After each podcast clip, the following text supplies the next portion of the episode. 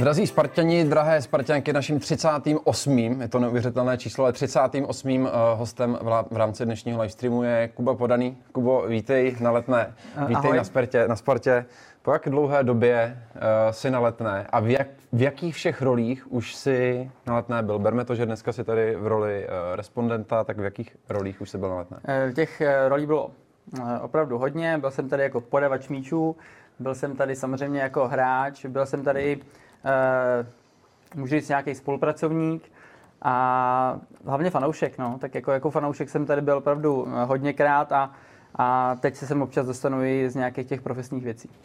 Takže jako hráč, jak na straně Sparty, tak i na straně toho soupeře. Eh, když srovnáš tyhle ty čtyři úrovně, od toho podavače míču, což byla ta, řekněme, nejmladší kategorie, tady z tohoto, hráč v rudém drezu, hráč jako soupeř, tak jaká specifika měly tady tyhle ty role, protože ty jsi odchovaný Spartan? Uh, začnu úplně odmala, teda jako podavač, eh, to pro mě bylo něco vždycky výjimečného, já jsem si to užíval, být takhle blízko těm hráčům, vlastně přímo na tom trávníku, když jsem nehrál. Asi to možná byla i do, do jisté míry určitá motivace pro mě. Potom i třeba, když byly evropské poháry, tak jsem měl tu možnost prostě tady vidět ty mm, velké hvězdy zahraniční. Takže to bylo fajn. Po, zkusme být konkrétní, jestli si teďka takhle vybavíš, ty, eh, jaký to byly zápasy, kdo kolem tebe pobíhal. No to bylo United tady byli. Aha. Takže, takže tady ty hráči, to jsem vnímal, teďka doufám, že si nikdo nechytne, Rooneyho jsem tady viděl, to možný. Eh, takže musím říct, že to pro mě byly tehdy, vím, že velké věci, na to jsem se hrozně těšil, byl jsem jako samozřejmě trošku nervózní a musím říct, že teďka to vnímám, nebo i jako hráč jsem to vnímal jinak, jak eh, ty podavače tam vlastně fungují, protože já jsem ten balon jako držel, pro mě bylo hrozně důležité to samozřejmě hodit, eh, hodit včas, na druhou stranu, pokud ten hráč ten míč si žádal trošku dál ode mě, aby jsme to náhodou ty míče nehodili dva, takže ve finále takový malichernosti, ale v té době to bylo jako strašně důležitý. Eh, tohle to bylo fajn. No. A potom jako, jako hráč to samozřejmě pro mě byl splněný, splněný cíl, Eh, pořád to byla nějaká cesta, ale musím říct, že tehdy pro mě bylo hlavně cíl se dostat do toho Ačka, protože já jsem tam vždycky jako párkrát nakouknul pod různými trenéry, ať už do, tý, do toho tréninkového procesu, anebo potom do těch zápasů, ale nikdy jsem se tam úplně jako naplno neukotvil, až tedy eh, tom roce 2010-11, kdy hm, jsem dostal šanci vlastně proti eh, Palermu, rovnou v Evropské lize, a tehdy jsem už v tom Ačku zanechal nějakou větší stopu, tak eh, do té doby to pro mě bylo takový nahoru dolů. Musím říct, že už jsem potom ztrácel motivaci a tehdy vlastně to byl, eh, jsem si říkal, teď to zkusím poslední sezónu a pokud prostě mi to nevíde, tak už tak půjdu vodům dál a budu to zkusit jako někde jinde, protože tehdy ta situace v té Spartě ze mě byla trošku rozdílná v tom, že eh, z toho Bčka, z té akademie jako nechodilo tolik hráčů, jako víš. Bylo tam opravdu strastiplná cesta a tím, že se točili trenéři, tak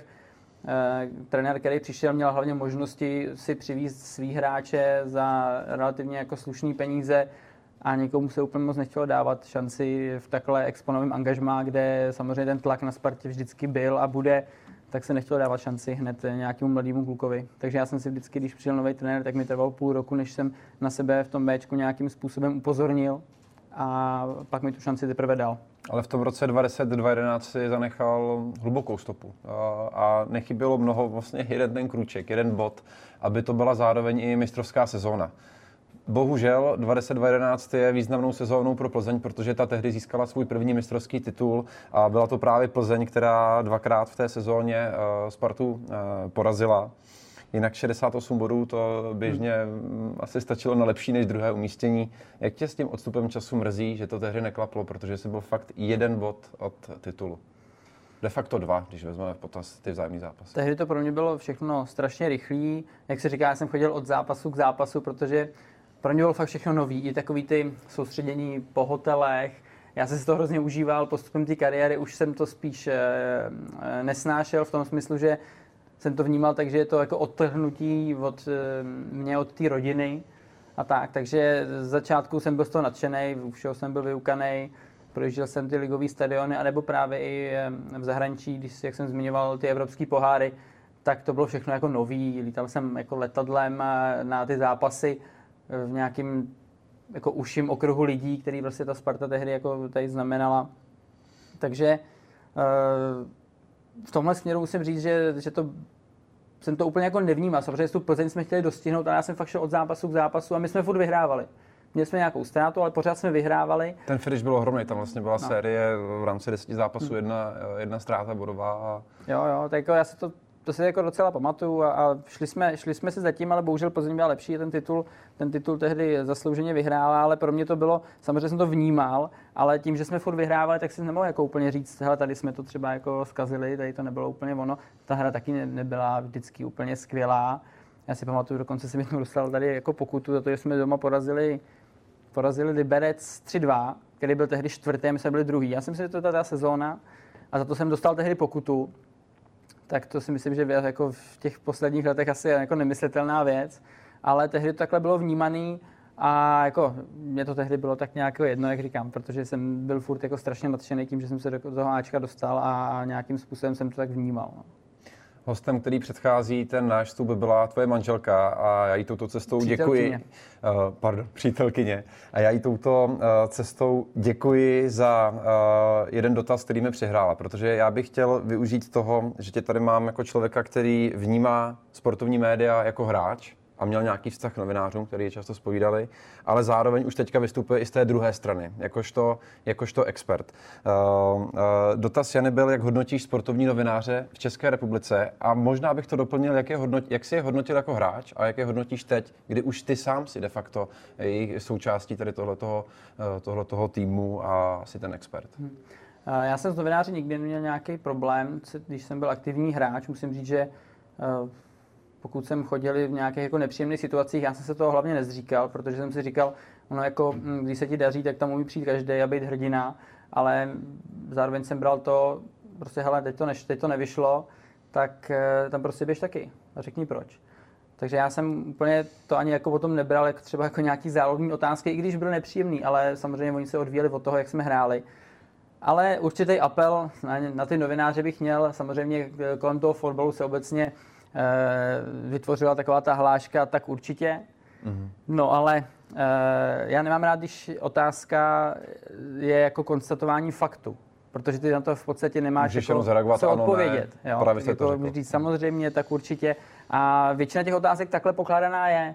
Eh, musím říct, že jsem dost, že vlastně si myslím, že úplně není správně, pokud sportovní novinář třeba po zápase pokládá ať už hráči nebo trenérovi otázku s nějakým Eh, svým konstatováním toho, jak to vlastně na tom hřišti vypadalo.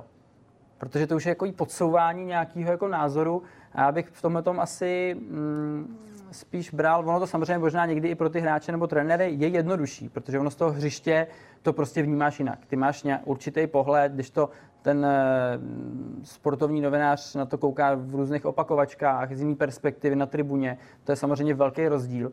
Ale e, polož mi otázku, a nekonstatujme, co se tam stalo. Tam prostě nemáš moc jako co, co na výběr. Jo. Jak dostali jste 1-0, bylo to pro vás těžké? No, bylo, bylo to pro vás těžší? No tak jasný, že bylo, když jsme prohrávali. A, a on občas potom, co ty kluci mají říct, a navíc pro ně úplně není jednoduchý nějaké ty situace z toho hřiště vyhodnotit v podstatě správně. Mnohokrát jsem zažil, když eh, tu situaci si nějak pamatuješ, ty se otočíš, načteš si to, a ta situace pokračuje, ty už si třeba soustředíš na ten balon, který je od tebe kousek a ty už musíš jako nějaký ty mikrosouboje tam vnímat. No a pak to vidíš na videu druhý den, za dva dny a vidíš, že ta situace v podstatě vypadala úplně jinak, ale ty jako v té rychlosti nemáš možnost si to navnímat jako víc, nemůžeš se otáčet pořád, jak to za tebou vypadá. Takže v tomhle tom si myslím, že ty hráči jsou někdy i víc jako bytý, ale jak jsem říkal, ty otázky, pojďme prostě pokládat ty otázky tak, aby ten hráč se mohl nějak vyjádřit jinak a nemusel na ně opravdu uh, jenom prostě ten fakt potvrdit, tím pádem říkat tak určitě. A tohle to jsi uvědomil, tenhle ten rozměr, nebo spíše i otázku, že mnohdy je těžší odpovědět na tu špatně položenou otázku už jako hráč, anebo až teďka, kdy jsi získal ty zkušenosti i z té druhé strany a byl si třeba i vystaven do té, do té eh, role, teď se musím zeptat já. Kdy jsi z tohle to uvědomil? Tak ke konci, ke konci té kariéry nebo posledních, já 5-6 let jsem si myslím jako patřil většinou k důležitým členům těch týmů, kde já jsem byl, takže těch rozhovorů jsem absolvoval mnohem víc, než tomu bylo dřív a tam už jsem to vnímal, že občas eh, já jsem se samozřejmě tomuhle slovnímu spojení snažil uh, hodně vyhýbat.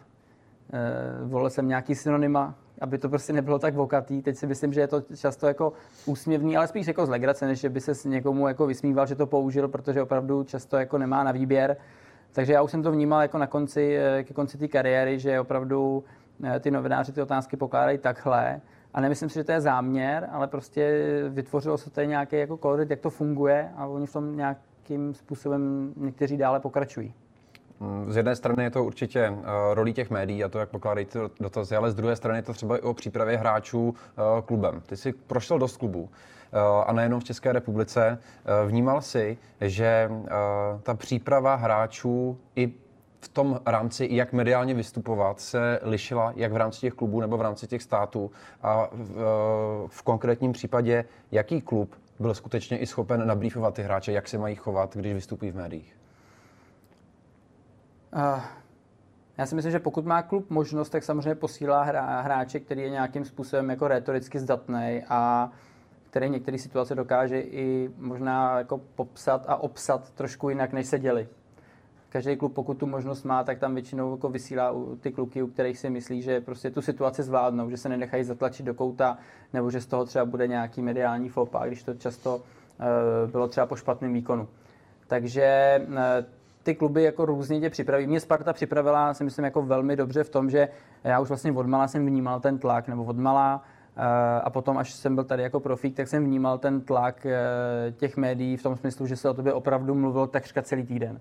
Jo, to bylo, v neděli se hrál zápas a do čtvrtka se e, neomílalo nic moc jiného a musel tam být opravdu na pozoru. Ta situace se, myslím si, mm, úplně nezměnila, ale teďka je mnohem víc kanálů, kde ty jsi schopný ty své informace interpretovat. Nebylo to už tehdy jako jenom přes média, ať už to byly noviny, eh, tehdy víceméně jako tištěný spíš, a, a nebo jako televize.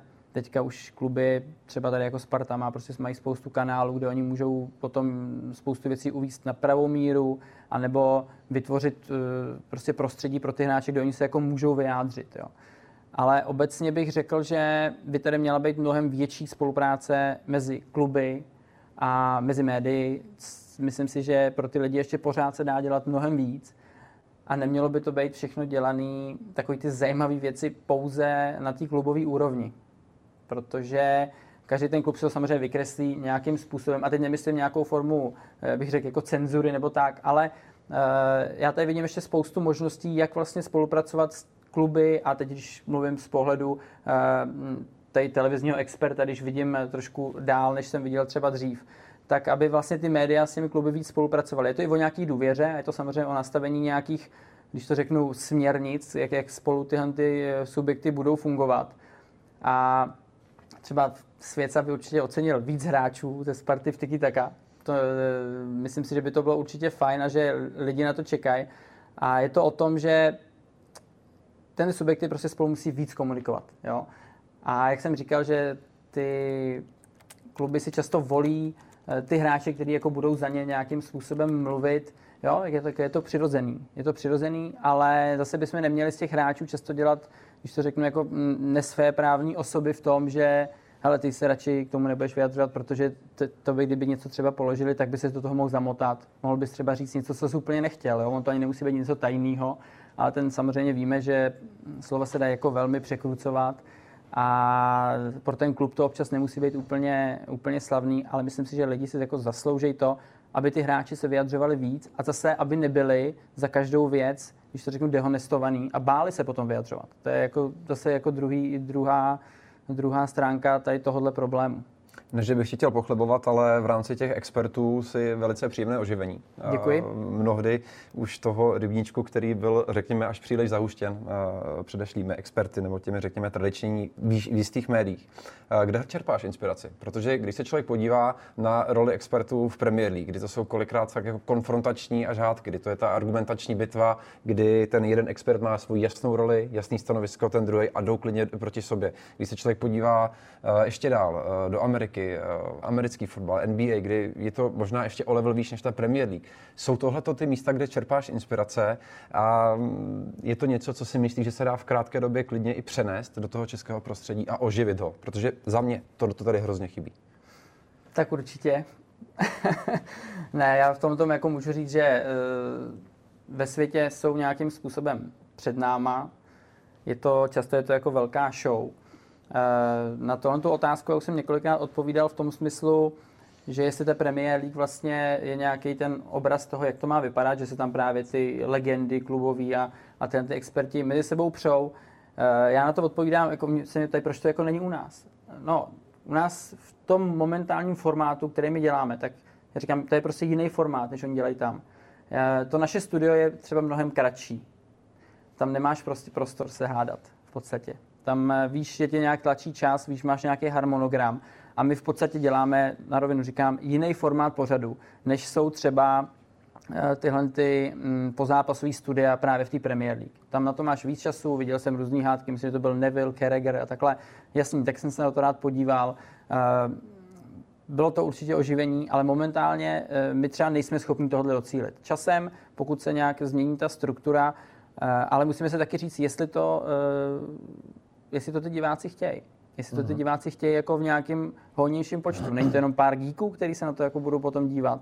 Eh, v tomto já zastávám názor, že bych ocenil i obecně odbornější pořady o fotbale, ale je to věc, kterou my musíme ty lidi naučit. Protože fotbal, když já jsem třeba začínal hrát eh, na té ligové úrovni, tak se strašně posunul jenom po dobu týmí kariéry. Co se týče taktiky, já vím, že dřív jsme trénovali taktiku, když jsem hrál na straně, tak levý back, levý záložník, dva na dva a vy si musíte poradit. To v dnešním fotbale už skoro nejde. Tady musíš mít na pomoc prostě uh, středního záložníka na přečíslení. Takticky ten fotbal šel úplně někam jinam a myslím si, že lidem tohle to nejdřív musíš vlastně vysvětlit, uh-huh. protože pokud oni uh, to nikdy jako neviděli, ex, nějak extra se o tom nebavili, tak vlastně to jsou pro ně věci, které oni nejsou schopní z té hry navnímat. A za mě odbornější pořad u nás, jo, klidně delší stopáž, potom máš prostor na tyhle, ty, na tyhle ty komenty, ale...